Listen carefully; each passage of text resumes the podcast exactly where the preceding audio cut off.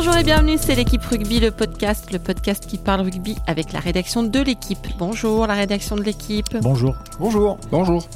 Cette semaine, après sa démonstration contre les Wasps, on va se demander si La Rochelle, qui n'en finit plus de régaler tout le monde en Champions Cup, peut carrément être le prochain champion d'Europe. On va aussi se demander ce que trame la fédération avec son audit sur euh, l'équipe de France qui voit le vice-président Serge Simon demander l'avis notamment des entraîneurs et des présidents de clubs. Et puis pour finir, après les performances impressionnantes des équipes françaises ce week-end, Bordeaux par exemple a pris 50 points par Newcastle, on va se demander pourquoi on s'en fout de la Challenge Cup, la petite Coupe d'Europe. On parle de tout ça avec les journalistes de la rubrique rugby de l'équipe. Renaud Bourrel, bonjour Renaud. Bonjour Christelle. Arnaud Requena, bonjour Arnaud. Bonjour Christelle. Et Alexandre Bardot, bonjour Alex. Bonjour. Vous savez tout, alors c'est parti, flexion liée jeu. En entrée, on débriefe vos conseils Champions Cup. La semaine dernière, vous nous aviez dit de ne surtout pas rater Glasgow-Montpellier. Renaud, il fallait surtout pas rater Glasgow-Montpellier? Qui a dit ça? C'était un certain Alexandre Bardot. Alors, vu que je tiens à ce qu'il m'a- m'autorise euh, mes prochains jours de congé, je vais dire qu'il avait vraiment raison. non, franchement, franchement c'était, euh, c'était, pas- un match euh, du tout désagréable à, à suivre. Déjà parce que, parce que ça s'est joué sur un, sur un terrain synthétique. Et qui dit terrain synthétique dit euh, en général un rugby assez, assez enlevé, ambitieux, avec des joueurs plutôt, plutôt vifs et, et rapides. Euh, on a l'a eu- bien vu contre le Japon. France-Japon. Voilà, comme France-Japon. Bah, les Japonais, ils nous ont proposé ça. Euh, Glasgow a été euh, fidèle, euh, fidèle à lui-même sur ce, sur, sur ce rugby-là, sauf qu'ils ont commis des, des fautes rédhibitoires. Ils se sont retrouvés deux fois à 14, euh, ce qui a permis à, à Montpellier d'abord de bien rentrer dans le match et puis, et puis de, le garder, de le garder à sa main. C'était une opposition de style, mais c'était un match euh, finalement assez agréable. Et c'est quelque part un, un exploit euh, des Montpelliérains, parce qu'il faut se souvenir de la saison en Coupe d'Europe l'an dernier de Glasgow. Euh, ils sont aussi, si je, si je crois, si je sais bien, enfin, ils sont très bien en, comment dire, en Celtic League là, en, en Pro en- en 14. pro, en pro, voilà, pro 14. Donc, donc c'est, une belle perf des, des Montpelliérains et c'était un match plutôt pas mal. Ok, le deuxième à ne pas arrêter, c'était Castres-Racing. Qui avait Euh, dit ça à part Laurent et Campistron Eh bien, c'était effectivement Laurent Compistron. Il n'est pas là pour euh, répondre coupable. Quelqu'un peut prendre la relève. J'ai vu que le coach de Castres euh, expliquait que c'était un rugby d'hiver. Donc, C'est un euh, rugby de top 14 en fait. On dit souvent que la Coupe d'Europe c'est bien parce que c'est un peu plus vivant, que l'arbitrage est différent, mais là c'était deux équipes françaises et ça s'est senti en fait. C'était vraiment. euh, C'était un rude combat. euh, Il y a eu des occasions pour que le match débride un peu. Malheureusement, euh, elles ont été. euh, voilà, il y a eu cette, ce- ce- ce- cette action rocambolesque de Teddy Thomas qui se fait taper le ballon dans l'embut alors qu'il doit marquer. Et ensuite, il y a la- voilà, le Racing qui, doit quand même au moins accrocher le match nul et sans doute gagner ce match et qui rate deux pénalités à la fin. C'était un, un match pas très passionnant quand même, faut avouer.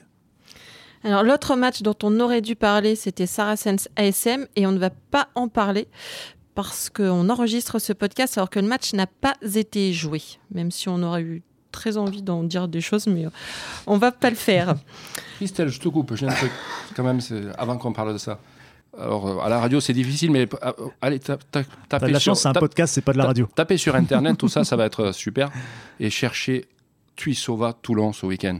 Un magicien. Un vrai magicien. J'ai jamais vu une remise en touche pareille.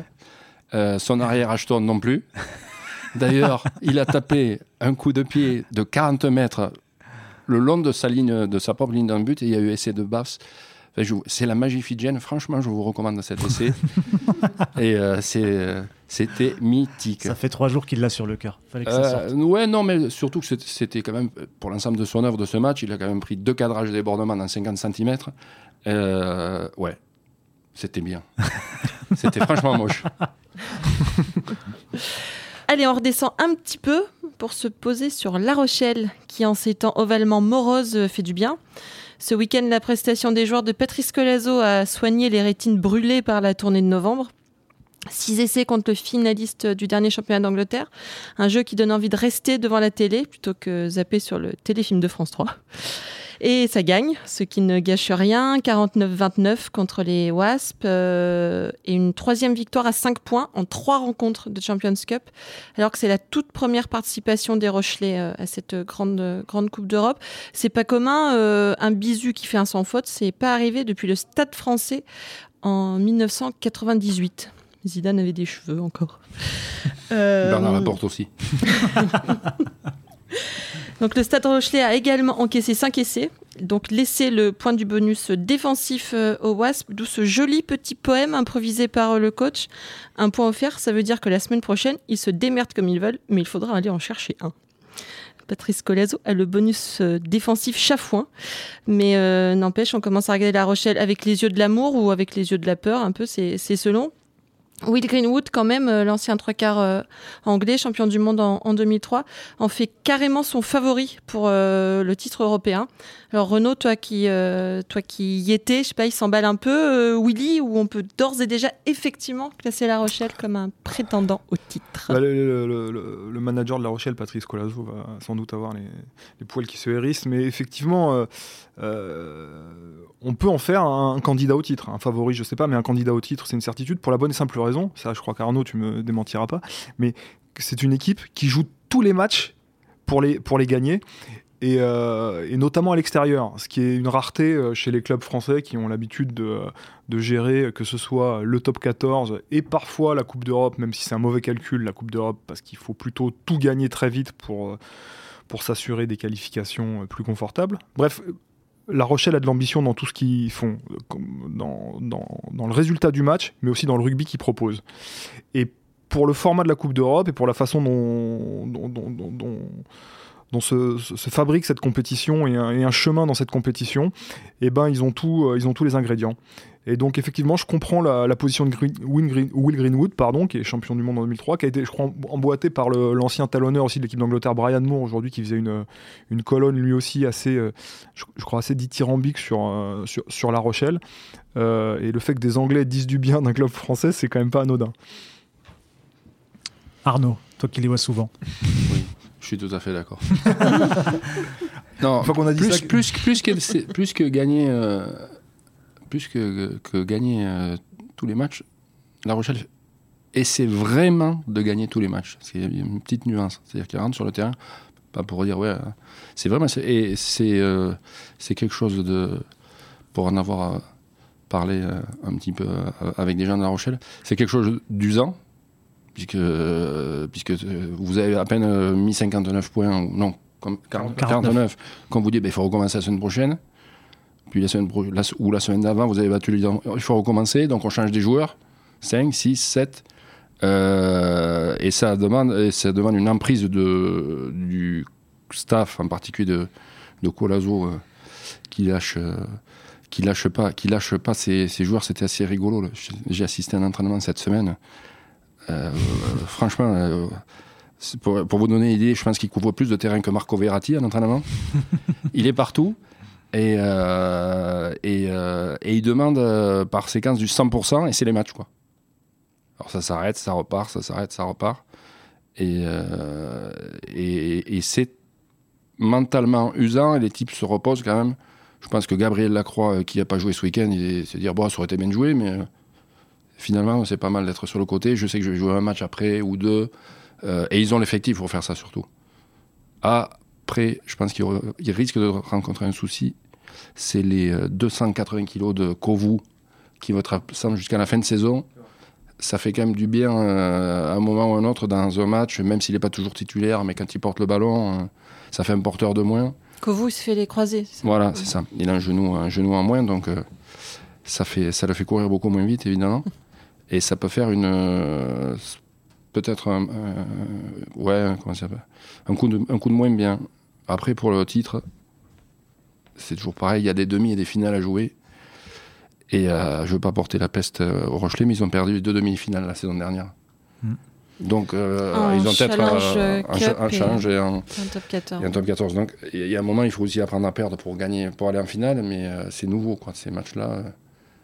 Après, quand on met, quand on met 49 points au Wasp c'est quand même les Wasps, c'est pas n'importe quelle équipe, c'est un quart finaliste l'an dernier avec une équipe avec une équipe euh, avec euh, de fortes individualités. Et là, même s'ils marquent le bonus offensif en marquant pas mal d'essais, ils ont quand même subi euh, tout le match. Et cette manière-là que La Rochelle a eu de les éteindre comme il avait éteint les Harlequins euh, en, en Angleterre, comme ils avaient éteint l'Ulster, c'est. Euh, je pense que c'est ça qui impressionne euh, les Anglais, c'est ça qui nous impressionne aussi, qui nous enthousiasme.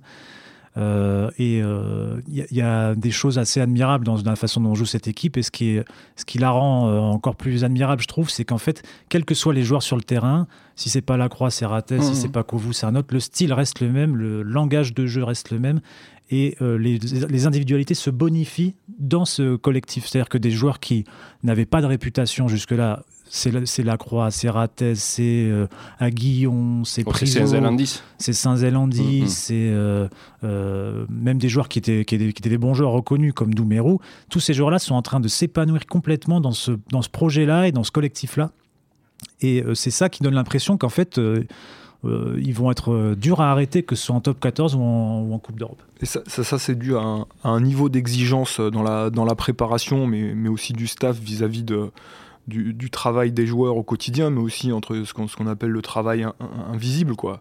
C'est-à-dire la, discipline qu'on a dans, son dévouement à son, sport, qui est aujourd'hui son métier, qui fait qu'il maintient euh, tout son groupe euh, sous pression et, euh, au, travail, euh, au travail permanent, à la réflexion. euh, à la réflexion quotidienne. Alors effectivement, comme le dit Arnaud, je suis d'accord avec lui, c'est extrêmement usant euh, euh, physiquement et psychologiquement, d'où ce gros turnover.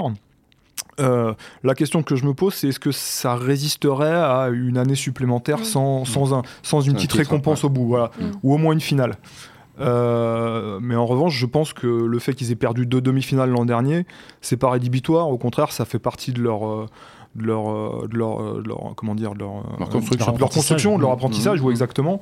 Euh, et que pour le moment, euh, ils restent sur le même créneau et que sincèrement, pff, ça fait, déjà d'une, ça fait du bien. Euh, d'aller à La Rochelle et, et de voir la, La Rochelle et donc c'est pas éliminatoire pour ce qui gagne quelque chose à la fin de la, la saison. Et vous tous qui allez dans, dans beaucoup de clubs, vous sentez qu'il y a un- quelque chose de différent à La Rochelle? Dans le jeu, oui. Non, mais Clermont a un peu plus de mal euh, cette saison avec son rugby, mais on, on- ça, ça- quelque part, ça, ça y ressemble. C'est un, peu le même- genre euh, euh, de, club. Mais en tout cas, il y, a- il quelque chose que moi, personnellement, je, loue. Vraiment, c'est ce, niveau d'exigence, euh, cette, rigueur que, le staff impose à ses joueurs et qui s'impose à lui-même. Pour nous, journalistes, c'est souvent pénible dans notre rapport à ce club-là. Euh, faut être honnête, et c'est d'ailleurs dommage pour l'image de ce club-là, euh, plus, euh, enfin pour le trait d'union qu'on fait avec les supporters. En revanche, pour ce que ça donne sur le terrain, euh, ce que ça donne dans le stade, c'est remarquable. Et oui, moi je, vois un, lien avec, avec Clermont, mais c'est quelque part le seul pour le moment. Patrice Corazzo est un joueur rude, rugueux, et euh, ben, c'est un entraîneur rude, mais son jeu, moi je suis pas tout à fait, ça me fait pas penser à Clermont. C'est quand même- je trouve que le jeu de La Rochelle il est beaucoup plus rugueux que celui de Clermont. Plus direct. ouais. Ouais, beaucoup plus direct. C'est, on, on envoie euh, du Antonio, on envoie du, des- des- du lourd et euh, très vite, ça libère très vite, ça joue, ça joue après, mais c'est, c'est pas le même jeu quoi. C'est, Mais ce C'est- qui est marrant, c'est la c'est du, c'est, on, on- on déconstruit en face et puis. Non, mais en fait, je, par- je parlais de la construction euh, du, du club, la construction sportive, de, que ce soit du, euh, de, de l'équipe. Hmm. Non, mais ça, j'ai bien euh, compris. voilà, pas- pas- pas du- pas- Clermont, c'est euh, sur le jeu. Moi, je suis Non, mais je parlais sur la pas- rigueur et sur la, vraiment la façon dont ce, club se prépare à être au très haut niveau. Après, Mm. effectivement, les rugby sont pas tout à fait euh, Mm. identiques, mais en tout cas, sur la construction vraiment des deux clubs et euh, ce qu'on demande aux joueurs, moi j'y vois. un- Après, il y a des coups de génie. Quoi. Euh, Botia, euh, c'était le millième centre fidjien qu'on voyait euh, en top 14, et c'est peut-être le meilleur troisième ligne du top 14. maintenant.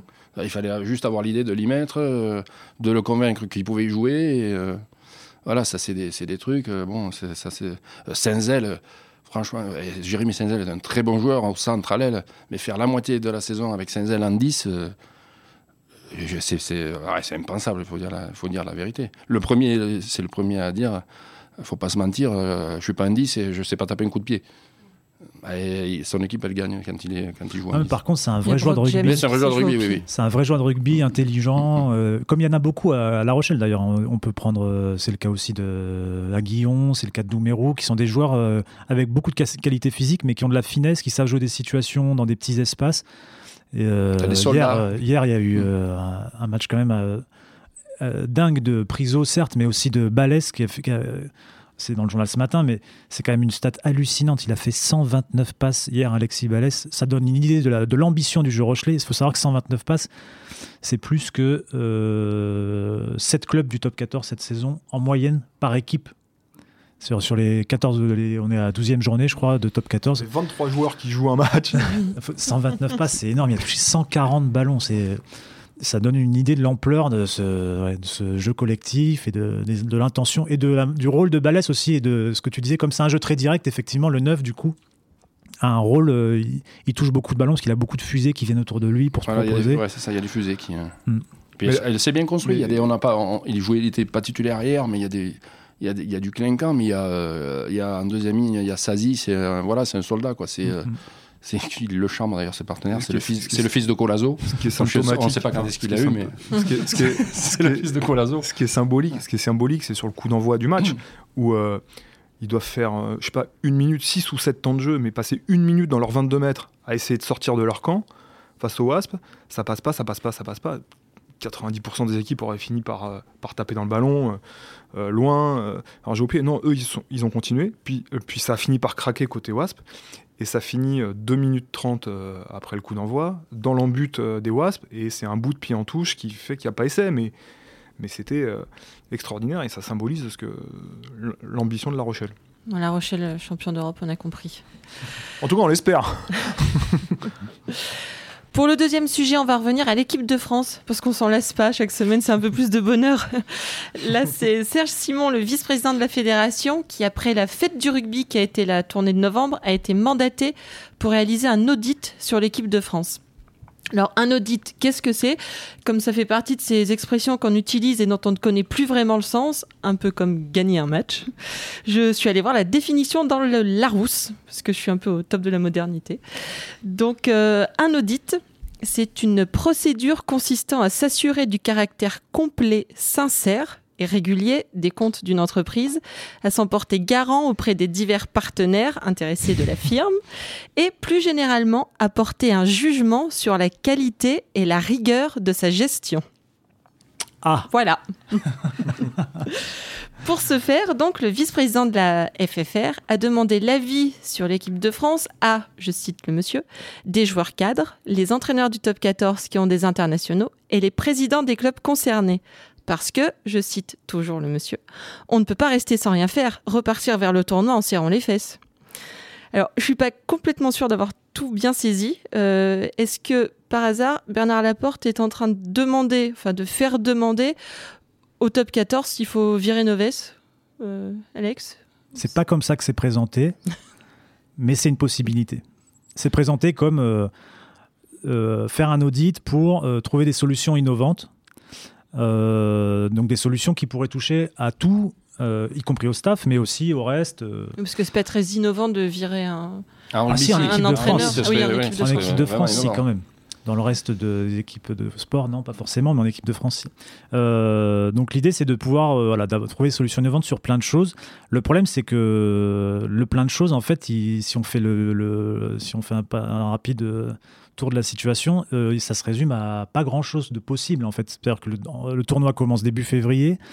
D'ici là, on n'obtiendra pas des clubs qui lâchent les internationaux un mois de plus.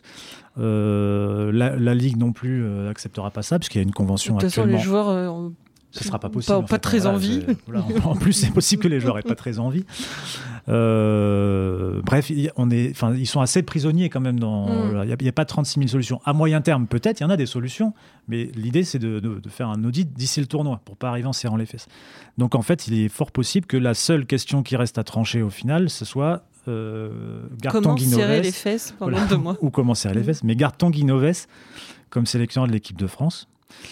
Et là, euh, bon, bah, euh, s'il y a une décision à prendre, euh, ce sera au président de la fédération de les prendre. Et je pense que pour ça, il n'y a pas forcément besoin de l'avis de, des entraîneurs ou des présidents de top 14 ou des joueurs. Euh, Donc c'est c'est un- c'est un- je suis assez circonspect face à tout ça. T'es circonspect aussi? Euh, non, je, je me je me demande pourquoi il y a besoin d'un audit pour euh, décider que l'équipe de France va mal et qu'il n'y a rien qui marche en fait. C'est Parce que ça s'est pas vu. non, ça s'est pas vu. Non, ouais, non, mais euh, très sincèrement, en plus quand on sait à quel point ce petit monde euh, est bienveillant euh, envers ses petits camarades euh, dès lors qu'on parle euh, sous couvert euh, d'anonymat et euh, d'une conversation euh, où on n'est censé rien filtrer. Euh, on sait très bien, euh, on sait très bien ce qui va ressortir des, euh, des, entretiens de, de Serge, de Serge Simon avec, avec les joueurs, avec les staffs qui récupèrent des joueurs qui n'ont pas le moral. parce que vous comprenez, en, équipe de France, on leur a dit qu'ils étaient pas bons. Mais enfin, en même temps, le staff d'équipe de France aujourd'hui peut pas dire à ces joueurs-là qu'ils ont été bons. Donc ils rentrent dans leur club et puis ils disent à leurs entraîneurs Oh là là, c'est dur l'équipe de France, on nous a dit qu'on n'était pas bon. Non mais. oui, ben oui, mais c'est bon. Donc il y, a- ces- toutes ces petites choses qui, me font penser un peu comme, euh, comme Alex que euh, c'est un audit qui euh, cherche à, à, s'attirer en fait euh, bah, euh, la d'accord global sur le du rugby français euh, pour, pour prendre une décision qui n'a encore jamais été prise euh, en équipe de France, c'est-à-dire euh, éventuellement euh, débarquer, euh, débarquer son sélectionneur. Bon bah voilà, c'est de la politique, euh, spectacle puisqu'elle est mise en scène. Euh, en tout cas, faut espérer qu'elle aura des résultats qui permettront à l'équipe de France de redevenir euh, compétitive. Euh, Mais c'est- c'est quand même étonnant parce que Bernard Laporte, on l'a quand même connu moins frileux, euh, non Arnaud mais non, mais euh on est, on est, pardon, euh, Arnaud, vas-y. Non, non, non, il est pas frileux. Non, non, il est pas frileux. Je sais pas s'il est frileux. Euh, Bah, il demande quand même un peu partout parce qu'il veut pas virer Noves tout seul, non? Non, je sais pas. je- Pour, en re- pour en revenir Ça au, s'appelle la pour- politique. Pour, en revenir aux joueurs, euh, ce, qui est, ce qui est dommage, c'est que les joueurs euh, qui étaient en équipe de France ne peuvent pas dire que le staff est pas bon non plus. Pour rebondir sur ce que as dit, Renaud, ça se dit pas non plus. C'est vrai, c'est Sinon, vrai. il le dirait. Euh, plus les jours passent, et plus euh, ça n'engage que moi, mais je, je pense que qu'on risque, hélas, de revoir Guinoves à Marcoussis et en équipe de France au tournoi. Qu'est-ce que Parce tu entends par parce qu'à force- Hélas? Bah parce que pour moi, il aurait dû sauter depuis bien longtemps. Euh, et démissionner ou être démissionné, mais dès avant novembre, parce qu'il était en train de, de couler l'équipe de France depuis un moment. On, va, on me parle de son, de son jeu. Enfin, moi, j'ai beau le chercher, le regarder partout, je ne le trouve pas. Bref, mais je, je me dis qu'à force de tourner autour du pot, plus on tourne et moins on trouve. Donc plus les jours avancent, plus ça va être compliqué. En revanche, je ne suis pas du tout d'accord avec Alex et Renaud. Il y a un moment, il faut les poser sur la table. Voilà, mesdames, excusez-moi. De quoi parle-t-on Il faut les exactement poser sur la table. Et si on fait un audit, si c'est pas pour février, ben, ça sera peut-être pour juin, ou ça sera peut-être pour décembre. Mais là, c'est pour le Mais 18 Arnaud- décembre. non, non, mais c'est. Le 18 décembre, Si, le, il faut le dire que rugby les choses- français sera sauvé Si, il faut par dire un que les choses vont. Non, non, non. S'il faut dire. Il y a un moment, il faut dire les choses. Si on attend après le tournoi, oh, ben on attendra juin. On attendra la rentrée. En 2019, ce sera toujours pas réglé. Là, le 18 décembre, tout peut être réglé? Ah, mais non, mais pas réglé. Mais dire, voilà, les- il y a ça comme problème. Nos- Nos joueurs sont, nos joueurs sont pas bons. Les- le staff, ça va pas? Ben, on va continuer à perdre des matchs, ok. Mais au moins, on se dit les choses, voilà. Et on essaie d'avancer. Mais le truc, c'est que quand même, il faut se rappeler qu'en 2012, il y a eu une, euh, les États généraux du rugby français qui ont réuni à Marcoussis pendant deux jours beaucoup d'acteurs du rugby français. Qui a un an et demi, il y a eu une Combien cellule de technique. Combien de déjeuners et de dîners Qui a eu une cellule technique, ça c'est possible, qui a eu Ah une bah oui. cellule technique qui a euh, fait un audit global sur l'état du rugby français, sur pourquoi l'équipe de France n'est pas au niveau, qui a rendu un rapport assez, qui a- voilà, elle a consulté largement. Donc voilà. Donc aujourd'hui, je ne vois pas ce que en deux semaines de- de- d'entretien avec euh, Pierre-Paul ou Jacques, on va apprendre de plus sur l'équipe de France. Peut-être on va apprendre. Peut-être qu'ils vont apprendre qu'effectivement, euh, Guy Noves, ça passe plus, que euh, le préparateur physique, c'est pas ça, que j'en sais rien. c'est pas deux semaines pour, pour- jusqu'à février, pas- c'est deux semaines. Pour, et tu continues, tu continues. Il faudra continuer. Il faudra dire, voilà. C'est euh, Mais- Pierre Berbici il y a pas longtemps qui me disait, mais si on dit euh, que on, ouais, je crois que c'est Pierre. Si on, si on dit qu'on prépare la Coupe du Monde 2023, faut surtout pas dire ça. On est tellement français qu'on la préparera jamais. Non mais On d'accord, mais commencera jamais. Donc si on commence pas un moment à dire ça, ça, ça, ça et ça, euh, on, a- là, on, on peut rester les, on- revenir dans un an, les cinq autour de la même chose. mais je pense qu'il n'y a pas besoin d'un audit à l'heure actuelle pour ça. Il y, a, il y a eu des discussions qui ont Il été faut pas menées. l'appeler audit, il faut l'appeler je sais Non, pas. peut-être, mais il y a eu des discussions qui ont été menées entre la Ligue et la Fédération pendant des mois pour aboutir à une nouvelle convention. Normalement, il doit y avoir à nouveau des discussions entre la Ligue, donc les clubs, les représentants des clubs, et la Fédération pour améliorer cette convention. Que vient faire cet audit au milieu de tout ça? Qu'est-ce qu'il vient faire? Peut-être C'est pour ça que ça pose- ça peut-être pose la question.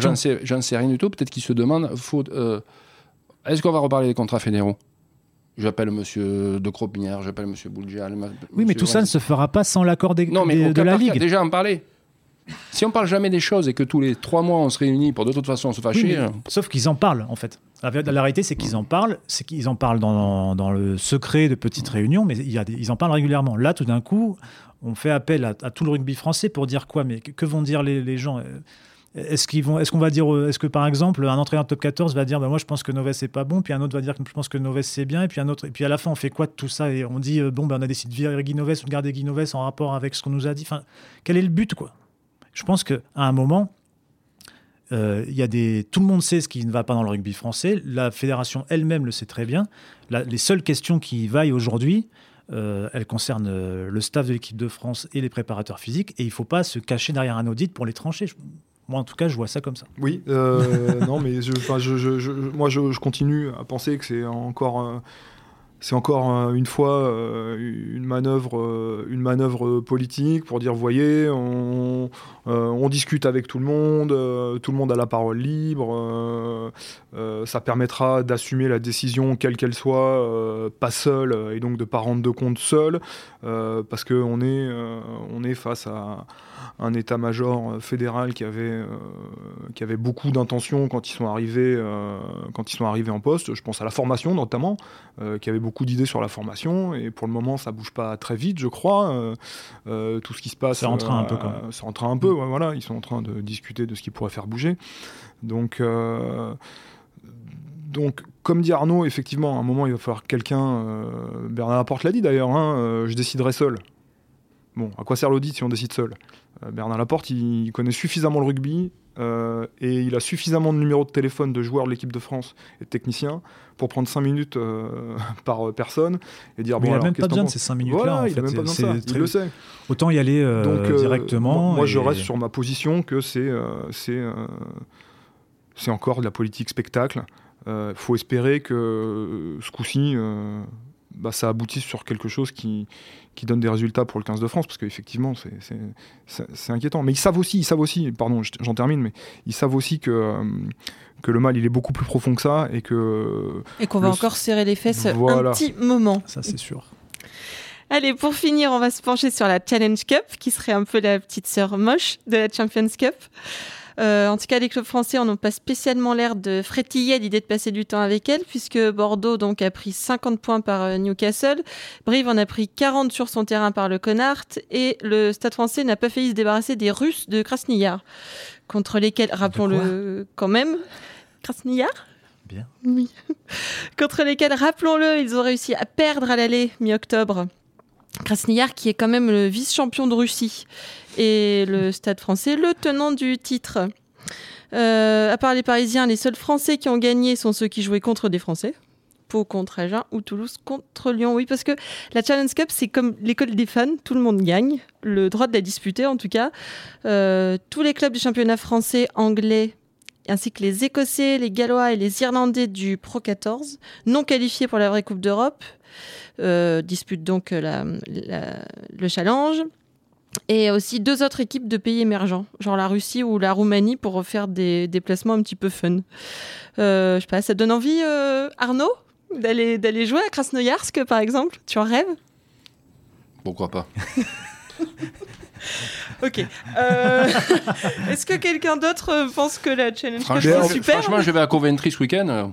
Je peux aller à, à Krasnoyar. Coventry, je suis déjà allé. euh, Rien de folie. Coventry où jouent les Wasps. Ouais.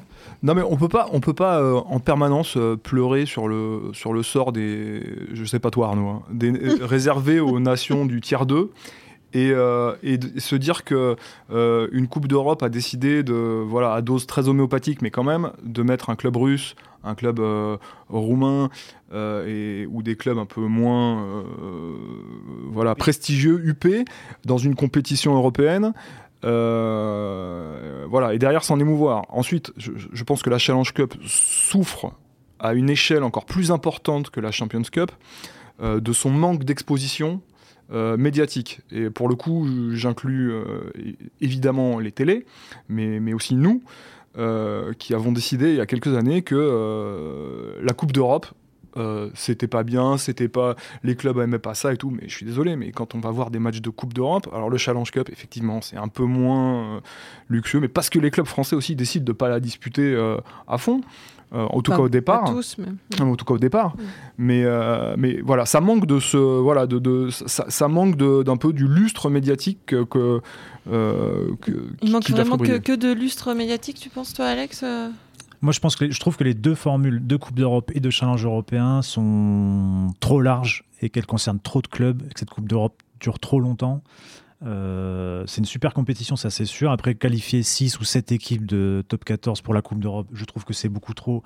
Ça s'appelle la Champions Cup. Il y a des, clubs là-dedans qui euh, ont fini très très loin du titre de champion de France ou du titre de champion d'Angleterre.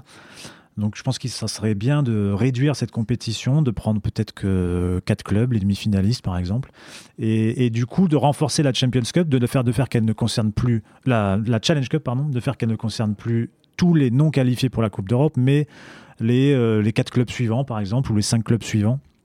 Euh, classés dans le top 14, ce qui permettrait de créer euh, une compétition, euh, une vraie Coupe de l'UEFA du rugby, quoi, une compétition avec de l'intérêt, avec une forme de prestige, et qui permettrait en plus, là c'est le cas cette année déjà, puisque là, le règlement a changé, mais le vainqueur va être qualifié pour la Coupe d'Europe. On, peut, garder ce système-là. Je pense qu'il y aurait une émulation forte, qu'il y aura un intérêt fort. Et puis ensuite, effectivement, pourquoi pas une troisième Coupe d'Europe avec là les, les autres qualifiés et des clubs étrangers, des clubs euh, dans les dans les des petits pays euh, qui ont besoin de, de disputer cette compétition-là. Mais en tout cas, le challenge, quand on voit, même les clubs euh, s'en fichent complètement. Ils envoient, euh, euh, quand on regarde les compositions de Toulouse, Surtout Lyon, les clubs de- français. Ouais, surtout les clubs Attention, français. attention. Les clubs anglais, Comme ils envoient, vraies, ils leur envoient leurs vraies équipes. Les clubs français, ils peuvent Mm. pas envoyer leurs vraies équipes parce que déjà, ils n'ont pas engagé leurs vrais joueurs sur la liste. C'est un truc comme, de fou. comme à Bordeaux, par exemple. C'est un truc de dingue. Euh, Les, Serein, euh, Poirot, tout ils ça sont ne même sont pas pas inscrits, ils ne peuvent pas disputer la compétition, ils ne sont pas inscrits. Vous discutez avec des Anglais, mais ils tombent à la renverse. Ils ne comprennent pas comment les, Fran- les Français fonctionnent. Fut un, Mais en fut même temps- il y a des clubs qui avaient été sanctionnés pour avoir fait des impasses sur Ouais. des matchs quand Ah, ils étaient éliminés. Voilà. Mm. Mais là, par contre, on sanctionne pas des clubs qui font carrément une impasse sur la compétition. Et alors, mais bon, ils, ils gagnent quelque chose quand même. Oui, mais après, tu peux considérer que c'est les clubs qui sont responsables, mais tu peux aussi considérer que c'est cette compétition qui n'a qui a pas de sens, en fait, ou qui n'a pas assez de sens. Et moi, je, penche plutôt pour la deuxième solution. Je pense qu'aujourd'hui, euh, effectivement, dans un, calendrier qui est déjà surchargé, avec euh, pour des internationaux, euh, des Serins, des Poireaux, ils jouent beaucoup avec leur club en top 14, ils jouent beaucoup avec l'équipe de France. Ce challenge européen n'a pas d'intérêt, n'a pas de sens. Il faudrait trouver un autre moyen, de le valoriser mieux. Et je pense que le changer la formule, tout en changeant la formule de la Coupe d'Europe, le rendrait plus intéressant et permettrait de gagner des dates peut-être, ce qui est un grand combat. Ok, euh, et bien en attendant la Challenge Cup, il y aura la Champions Cup que vous nous conseillez forcément de regarder ce week-end. Euh, je sais pas, vous nous conseillez quoi Par exemple, euh, Ar- Arnaud, tu as hâte de revoir euh, Tuisova, peut-être euh, Ah oui, revoir je vais le euh, revoir, je pense. Tuisova contre Ah, euh, mais, Basse. euh, on m'a dit que c'était un champion et qu'il allait traverser le terrain au prochain match, donc j'attends ça avec hâte. Euh, Il y a Baf-Toulon samedi après-midi. Il faut pas Et comme j'ai peur de rien, il ne faut pas le rater, comme j'ai peur de rien, le lendemain je vais à la Rico Arena Coventry. à Coventry. Alors Coventry, c'est pas terrible, mais la Rico Arena, c'est quelque chose. C'est un stade qui est dans un casino. Dans un, dans un complexe. Donc C'est un ring avez- de boxe, en fait. Vous avez le casino, les, les, les restos, les bars. Tout d'un coup, vous avez une porte qui s'ouvre. Il y a un stade de 36 000 places. Et du coup, tu y vas pour travailler ou? Non, non, j'y vais pour. euh, oui, j'y vais travailler. Après, j'ai 13e un budget. De, j'ai un budget euh, Alex Bardot m'a, m'a donné le, le budget, qui est, un budget de- pour, la, Mon pour la budget soirée. soirée. Mon budget soirée, je te le budget laisse. soirée, voilà. Ouais. Et puis il y aurait le temps, le match est à 13h. Renaud, tu nous conseilles euh, quoi ce week-end euh? Ah, ce serait dommage de rater le match retour de, de La Rochelle à, à la Rico Arena. Rico Arena. Bingo Alex, toi? Euh, pas du challenge déjà. Euh, non, mais euh, allez juste pour le clin d'œil Racing Cast parce que c'est la dernière à Colombe du Racing. Enfin, la dernière. C'est la fin d'une époque, c'est-à-dire qu'à partir du 23 décembre, 22 décembre, le Racing jouera à, la U. Il rejouera peut-être un jour à Colombe si la U est occupée par un concert, mais en tout cas, euh, voilà, sera la fin de- du domicile euh, Colombe pour le Racing. Et euh, c'est beaucoup de, c'est une grande page qui se tourne parce que l'équipe de France de rugby a, longtemps joué à Colombe sur ce vieux stade. Et ça sera une dernière, donc ça vaut un petit coup d'œil, même si personne ne la regrettera, je crois. Personne ne regrettera l'Olympique. Déjà qu'on n'a plus de Johnny, et si en plus on n'a plus Colombe, cette fois tout fout le camp. Voilà, eh bien c'était l'équipe rugby, le podcast, une émission de la rédaction de l'équipe. Aujourd'hui, j'étais avec Arnaud Requena, Alexandre Bardot et Renaud Bourrel. Merci à Camille Regache à la technique. Vous nous retrouvez tous les lundis sur l'équipe.fr, à l'Apple Podcast et SoundCloud. N'hésitez pas à réagir, nous laisser des commentaires, des étoiles. À la semaine prochaine.